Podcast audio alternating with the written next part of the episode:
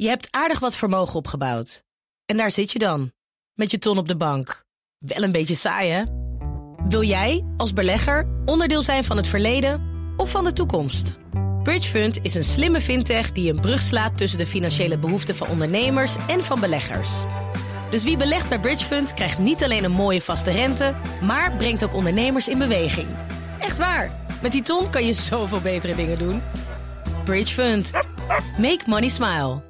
In Rotterdam komt het hoogste gebouw van Nederland. Ruim 200 meter moet de Zalmhaventoren worden. Maar de meeste bouwwerkzaamheden die vinden plaats in, jawel, Veldhoven. De hoogste toren van Nederland die komt namelijk uit de fabriek.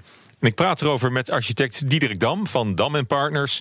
Hij is verantwoordelijk voor het ontwerp van die Zalmhaventoren. Hartelijk welkom. Dank u wel.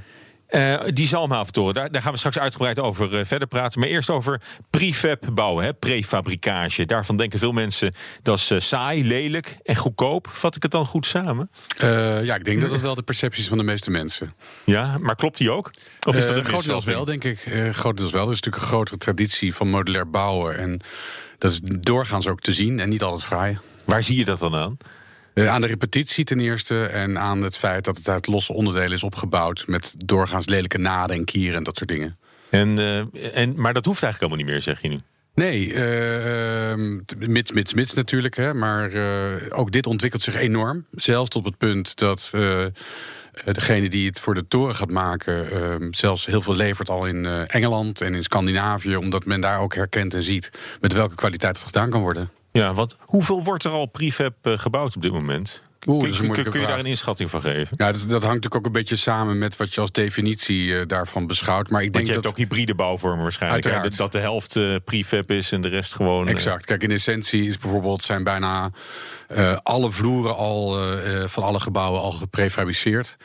dus dan is het al heel groot. Maar zo zien we dat niet. Het gaat natuurlijk wel om als je meer onderdelen in een gebouw prefabriceert, dan komt dat meer eigenlijk in, in beeld en noem je dat zo. En dan denk ik dat het maar een relatief klein gedeelte nog is. Ja waarom wordt het niet al veel meer gedaan? Als het, als het zo ideaal is. Hè? Want de, de, de omstandigheden waaronder je bijvoorbeeld iets kan, kan gieten... Is, is in een fabriek waarschijnlijk veel beter dan eh, wanneer je dat op de bouwplaats moet doen. Exact, dat is ook zo. Ja, dat vraagt me ook af. Dat ik denk ook dat, uh, dat dat nu wel snel, sneller zal gaan.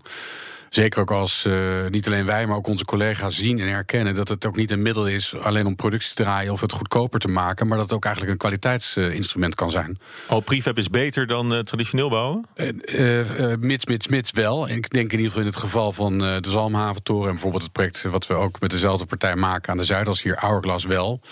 Natuurlijk, als je in een fabriek uh, met een groep mensen iets staat te maken met glas en kozijn en al, ja, dan gaat dat met meer aandacht en, en zorg en met minder hinder van de weersomstandigheden dan als je het buiten staat te doen. Ja, maar dat is niet altijd zo geweest. Uh, eigenlijk zegt u ook wat, wat er vroeger geprefabriceerd werd. Ja, dat is een leuke maar wat vroeger prefab werd, eh, werd gemaakt, was niet altijd mooi en was ook niet altijd zo goed als eh, de traditionele methodes. Uh, om in mijn eigen ervaring vanuit de, de generaties voor mij architecten, mijn, mijn, vader en mijn grootvader te spreken. Mijn grootvader al, die bouwde veel woningbouw, onder andere in theaters en, en kerken na de Tweede Wereldoorlog. En toen was er natuurlijk weinig middelen, weinig mhm. materialen. En er moest heel veel woningen in een korte tijd gemaakt worden. En toen ontstond eigenlijk in Nederland pas in grotere mate het prefabriceren. Maar ja, dat ging om repetitie, dat ging om snel, dat ging om goedkoop. En uh, zo wordt het vaak nog steeds gepercipieerd. En dat hoeft dus niet.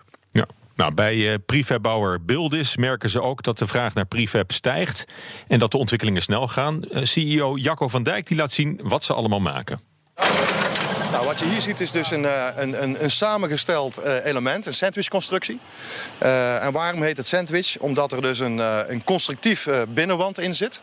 er zit isolatie in en er zit aan de buitenkant in dit geval metselwerk. Ja, ik zie rode steentjes. Ja, het zijn, rode, het zijn gewoon normale stenen die je dus ook gewoon in de traditionele bouw kan gebruiken. Maar die hebben we niet gemetseld, die hebben we gestort. Die stenen leggen we met de, met, met het, met de zichtzijde leggen we in de mal. En dan gieten we daar een klein beetje beton overheen. En dan kun je dus eigenlijk metselen zonder te metselen. Ja, dit is een gevel een wand van, van wat? Dit is een uh, project uh, in Engeland, London City Island. Dit is een toren van een laag of 18 ongeveer. Voorzien van aluminium paien en glas. Waardoor dus het hele element meteen wind- en waterdicht is. Ja, dus dan stapelen jullie daar gewoon op elkaar. Tot welke hoogte? Uh, dit gaat in Engeland tot aan 26 lagen. Dus dat is ongeveer een kleine 100 meter, denk ik. Maar dat kan, dat kan hoog. Hebben even een klein stukje over terrein gelopen. Bouwen jullie alleen blokconstructies? Nee, Nee, nou ja, je staat hier nu bij een, een proefopstelling van een vijftal elementen van een zandlopergebouw. Dus het is, dit gebouw gaat echt het vorm... Maar zijn dat niet scheef staat? Want zo ziet het er voor mij uit. Nou ja, dat klopt. Het moet ook zo. dus het is een zandloper en een gebouw van ongeveer 80 meter hoog. Wat in het midden smaller wordt en daarna weer naar boven breder gaat. Dus echt in de vorm van een zandloper. In dit geval met een echte natuursteen aan de buitenkant ermee ingestort. En ja, dus niet alleen maar blokken, dus ook best wel vrije vormen. Jullie zijn gespecialiseerd eigenlijk in beton, hè? Ja, we zijn gespecialiseerd in beton. Ja. Uh, en in alle afwerkingsvormen die het, die het heeft. Hè. Dus het is niet zo dat, dat wij gespecialiseerd zijn in beton. Dat je dan alleen maar betonnen buitenschillen kan maken. Nee. Hier zien we dus die wand die eigenlijk al helemaal klaar is. Metselwerk, natuursteen. Uh, dus, dus we kunnen de buitengevel kunnen we eigenlijk aanpassen uh, naar de klantwens. het is een systeem, dus het heeft een aantal randvoorwaarden. Maar als je die randvoorwaarden kent en je ontwerpt daarmee... dan kan er heel erg veel het is hier een enorme bedrijvigheid hier in, in Veldhoven. Jullie doen bijna alles hier zelf. Wat zou je nou heel graag nog willen? Wat zou ik heel graag nog willen? Uh, een extreem hoge toren. Jullie willen nog hoger bouwen? Ja, dat is altijd mooi. Je ziet, je ziet... bouwen nu voor de duidelijkheid tot een meter of 200? We zijn nu bezig met een uh, toren van 200. Dat wordt overigens de hoogste prefab-toren van de wereld. Uh, daar zijn we, uh, we hebben de opdracht nog niet, maar ik hoop dat we hem heel snel zullen hebben. dus ik zal hem ook nog niet noemen, hoe die heet. Maar ja, je ziet gewoon gebeuren dat, dat alles gaat omhoog. En dan is het natuurlijk hoe hoger je gaat, hoe spannender het is. Ja, dat zei Jacco van Dijk van Bildis tegen verslaggever Thomas Schuurman. Ja, die fabrikant die zit dus in Veldhoven. Dat kennen we allemaal van, van ASML. Hè? Toch een broedplaats van innovatie en eh, technologische eh, ontwikkelingen. Is, is prefab nou net zo high-tech als wat ze bijvoorbeeld bij, bij ASML doen? Nee, nee zeker niet. Uh, in die zin is uh, um, de bouw zeker niet zo innovatief. Ondanks dat de aannemers ons dat graag anders doen geloven. Ehm, maar in de context van de archaïsche business die het bouwen is... is prefab behoorlijk innovatief. Ja, wat is nou de grootste uitdaging van het uh, prefab bouwen? Nou, het, is op zich al makkelijk voor te stellen eigenlijk. Ja, is dat, dat hoogte of is dat... Uh... Nee, eigenlijk is dat, daar hoef je bijna niet voor gestudeerd te hebben zoals ik. Mhm. het, grootste probleem is, doordat het prefab is, zijn het losse onderdelen. En naarmate het gebouw hoger en groter wordt, is de kunst eigenlijk hoe dat aan elkaar vast blijft zitten. Daar komt het eigenlijk op neer. En, um, en dus aan elkaar plakken van die losse stukken, dat, is, dat is eigenlijk het, uh, dat, is de grootste moeilijkheid. Dat is vanuit een constructief punt het moeilijkste. En om daar dan afdoende stabiliteit en stijfheid eigenlijk in die hoofddraagstructuur te krijgen. En daarom is dus die Zalmhaventoren waar meneer Van Dijk het net over had in het fragment. Inderdaad, oh, zo bijzonder. laten we hem dan toch maar even noemen. Exact, want het was precies dezelfde toren waar u het al net over had. Uh, en, en, die, en die, uh, die inderdaad wordt in totaal 215 meter hoog. En ik denk dat het, uh, het prefab tot zo'n 200 meter hoog gaat. En hoe dat goed te doen en dan afdoende stijfheid en stabiliteit in die constructie krijgen, dat is de kunst. Voor ons als architect is vervolgens ook de kunst dat het natuurlijk verschrikkelijk mooi uitziet. Ja, want hij wordt dan al iets hoger weer dan, hè, dan die 200 meter. Ja kruip je dan een drempel over? Of, of is er geen, eigenlijk geen beperking, geen fysieke beperking aan uh, prefab Uh, jawel, dus natuurlijk zijn er beperkingen. En, uh, en, en ik, ik, ik durf ook niet te zeggen waar die grens ligt. Het is in ieder geval weer een hele grote stap. Maar de hoogte in zichzelf is interessant, maar niet essentieel. Alhoewel overigens um, ook hier praktisch bleek dat ook de bouwtijd van hmm. vijf jaar naar drie jaar te verkorten bleek dankzij deze techniek. En, uh, en nog naast simpele feiten als dat doordat we uh, doordat de aannemer, de hoofdaannemer, eigenlijk een soort van, zou kunnen zeggen, een soort fabriekje mee laat stijgen rondom de, de bouw van de toren, waarin de elementen omhoog worden gehesen, die elders zijn hmm. gemaakt.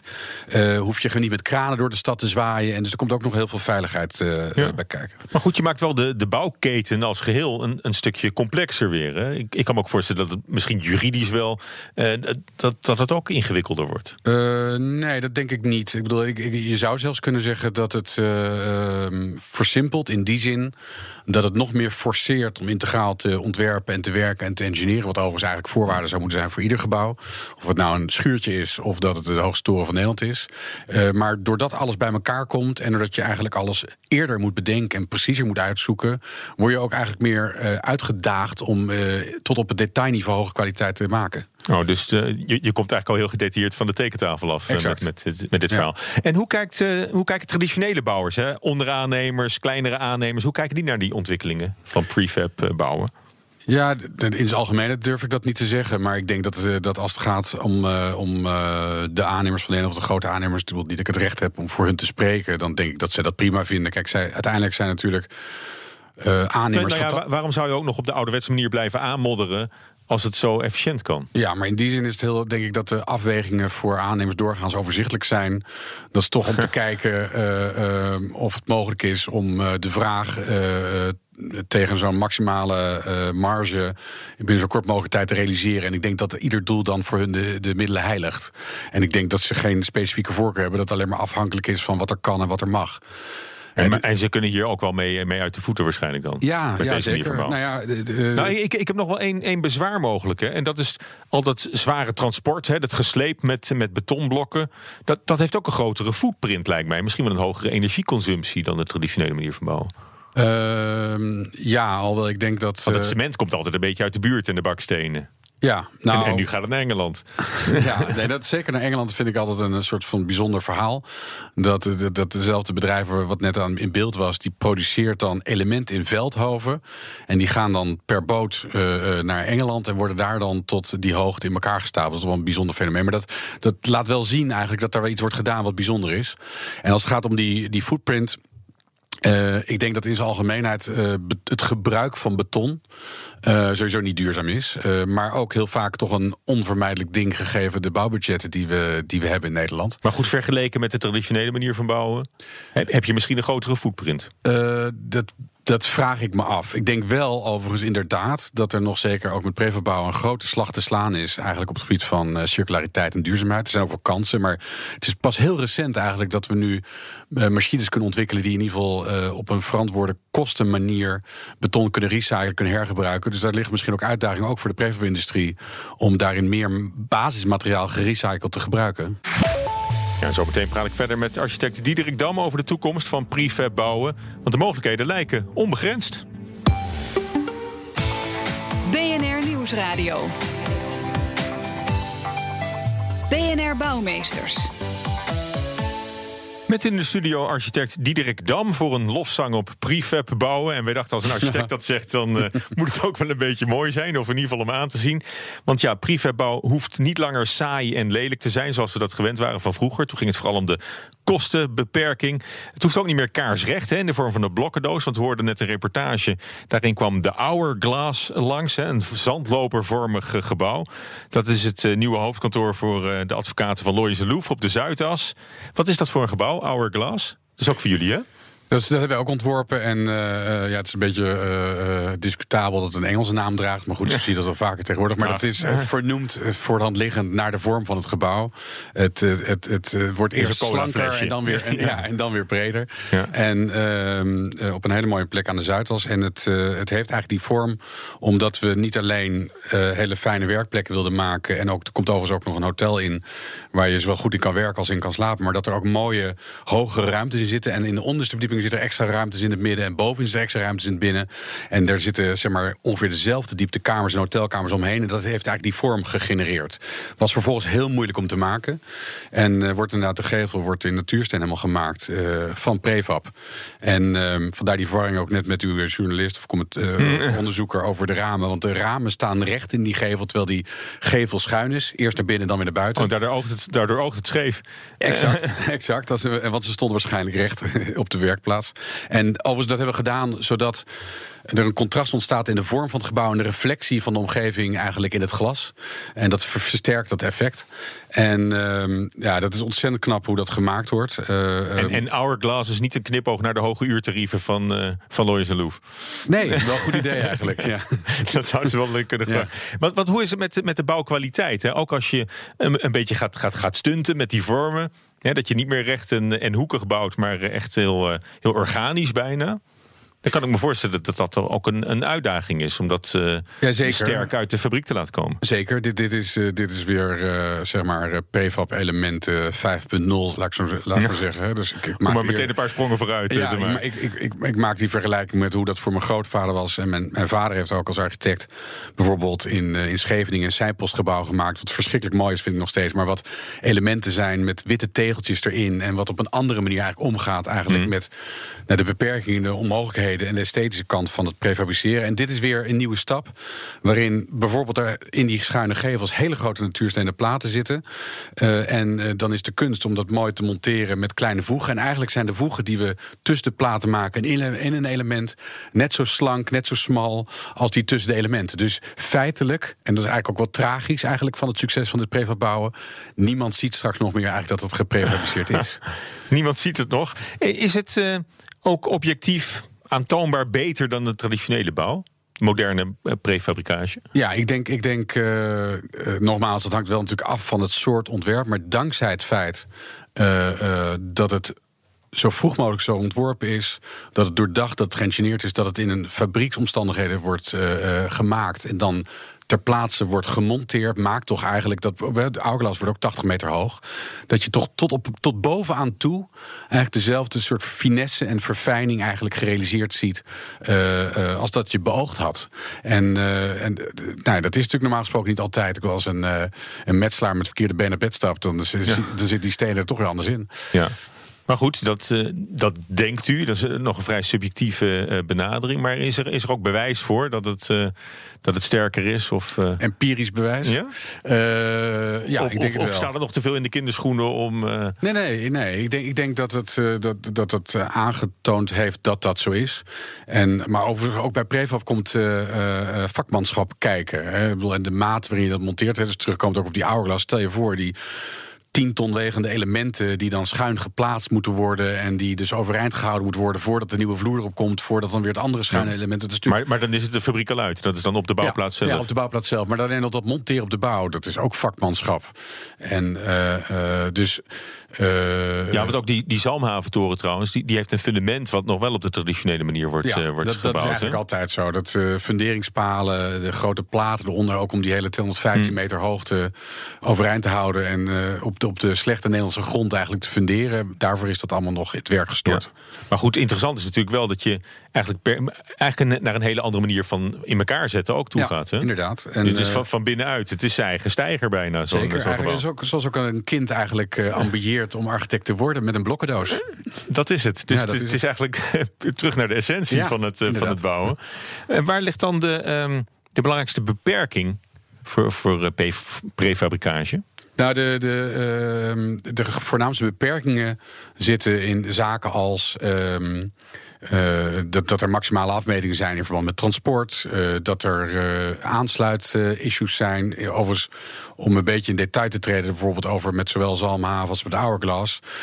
doordat de natuursteenplaten eigenlijk voorbij de betonnen elementen schieten, kunnen ze met nastellen diezelfde uh, precisie krijgen in die aansluiting. Terwijl de elementen zelf, een, dat heet dan een tolerantie, dus zeg maar een speelruimte kennen van 2 tot 3 centimeter. Maar de mm. feitelijke kieren maken ze met de afwerking aan de buitenkant veel kleiner. En, en, maar beperkingen zijn vooral afmetingen, de beperking door het gewicht. Maar om een ander voorbeeld te geven, zelfs mijn collega's associëren prefab vaak met een relatief dicht gebouw met kleine gaten. Ook dat hoeft niet meer. Hè. Er zijn grote wel, ramen kan je wel. Je kan hele grote ramen maken. Ik bedoel, uh, en, en um, ja, dat dus er kan ontzettend veel. Maar uh, niet alles kan natuurlijk. Een van de andere knappe dingen, eigenlijk denk ik met de Zalmhaventorens, uh, uitgaande van prefabricage, is dat ook de toren zelf heeft volledig glazen hoeken. Mm. Dat vonden we mooi eigenlijk, omdat daar waar normaal gesproken eigenlijk de meeste krachten samenkomen en waar vanuit je een woning het mooiste uitzicht hebt over de diagonaal van je woonkamer om het helemaal open te maken. En daar worden dan ook die gevelementen in de fabriek al driedimensionaal gemaakt. Die gaan dus twee kanten uit. Dus er, worden kant-en-klare hoeken gemaakt, mm. die eigenlijk als hoek integraal eigenlijk erin geschoven worden. Ja. Kun je ook zeggen dat je nu als architect dingen kunt, kunt bouwen, ontwerpen die je vroeger niet kon maken, dankzij uh, prefab? Ja, zeker. zeker. Ik bedoel, ik denk dat. Uh, dus het geeft eerder meer mogelijkheden in plaats van, van minder. Ja, en, uh, maar, maar dat meer maken moet je wel zien in de context van de beperkende mogelijkheden, bijvoorbeeld als het gaat om geld en tijd. Ik bedoel, in theorie zou je. In Amerika is het veel normaler om zo'n hoge toren in staal te maken. Uh, nou, we zijn nu we zijn net klaar, bijna klaar met een gebouw bijvoorbeeld in Rijswijk voor European Patent Office. Ook een heel groot gebouw van 100 meter hoog, maar het is helemaal van staal en glas. Maar dat doen we eigenlijk zelden of nooit in Nederland, omdat het zo duur is. Ja.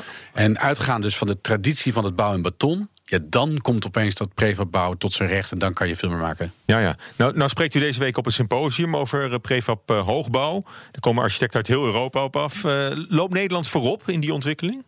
Uh, ja, en ik denk ook dat dat cynisch genoeg is dankzij het feit dat we ehm, zo sturen op economie. Dat we zo zoeken eigenlijk naar hoe je rationeel en slim uh, met, met, met relatief beperkte middelen veel kwaliteit kan maken, dat wij tot deze uh, innovaties komen. En dat met name beeld is dat bedrijf het eigenlijk zo ontzettend goed doet en het ook exporteert. Oké, hoe lang nog voordat alle torens uit de fabriek komen? Deze specifiek of alle torens? Nou, alle. nou, eh, de, de, de Hourglass is in, is in aanbouw, dus dat is volgens mij in 2020 klaar. En eind dit jaar start de Zalmhaven-toren en die is dan drie jaar later klaar. Maar goed, maar het is, het is een innovatief element naast traditionele bouw die nog wel heel lang ook zo zal, uh, zal Ongetwijfeld. Nou, hartelijk dank uh, voor uw komst naar de studio en, uh, en het verhaal over prefabricage in de bouw. Diederik Dam, architect van Dam Partners. Dank u wel. BNR Bouwexpo.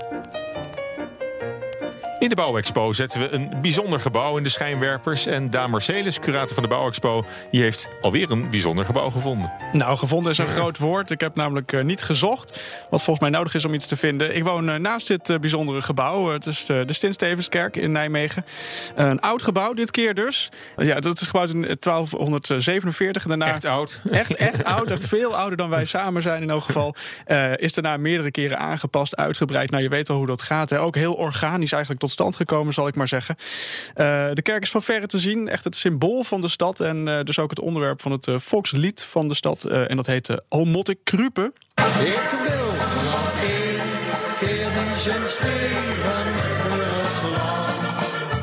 Ja, dit is een kippenvelmomentje voor Nijmegenaren en Vierdaagse lopers. Ik kon het niet laten. Uh, maar goed, het onderhoud van die kerk dat kost natuurlijk erg veel uh, geld. En daarom heeft minister van, van Engelshoven extra subsidie beschikbaar gesteld. niet alleen voor die kerk trouwens, 34 miljoen voor allerlei monumenten. de Sint-Steefskerk krijgt wel het meeste, 5,5 miljoen. En dat is hard nodig ook, zegt Helene Weigers van de stichting die de kerk beheert. Want er moet veel gebeuren. Het betreft vooral het vernieuwen van het dak de leistenen op het dak die zijn ruim 60 jaar oud na oorlogs.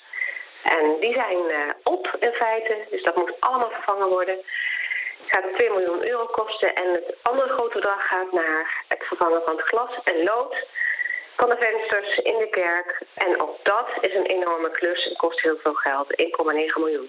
Ja, nou voor de snelle rekenaars, dan zitten we dus niet aan de 5,5 miljoen eh, euro. Er is nog uh, wat extra geld voor uh, aanvullende klussen die gedaan moeten worden. Zoals het, nou ja, het isoleren van het glas en de gewelven.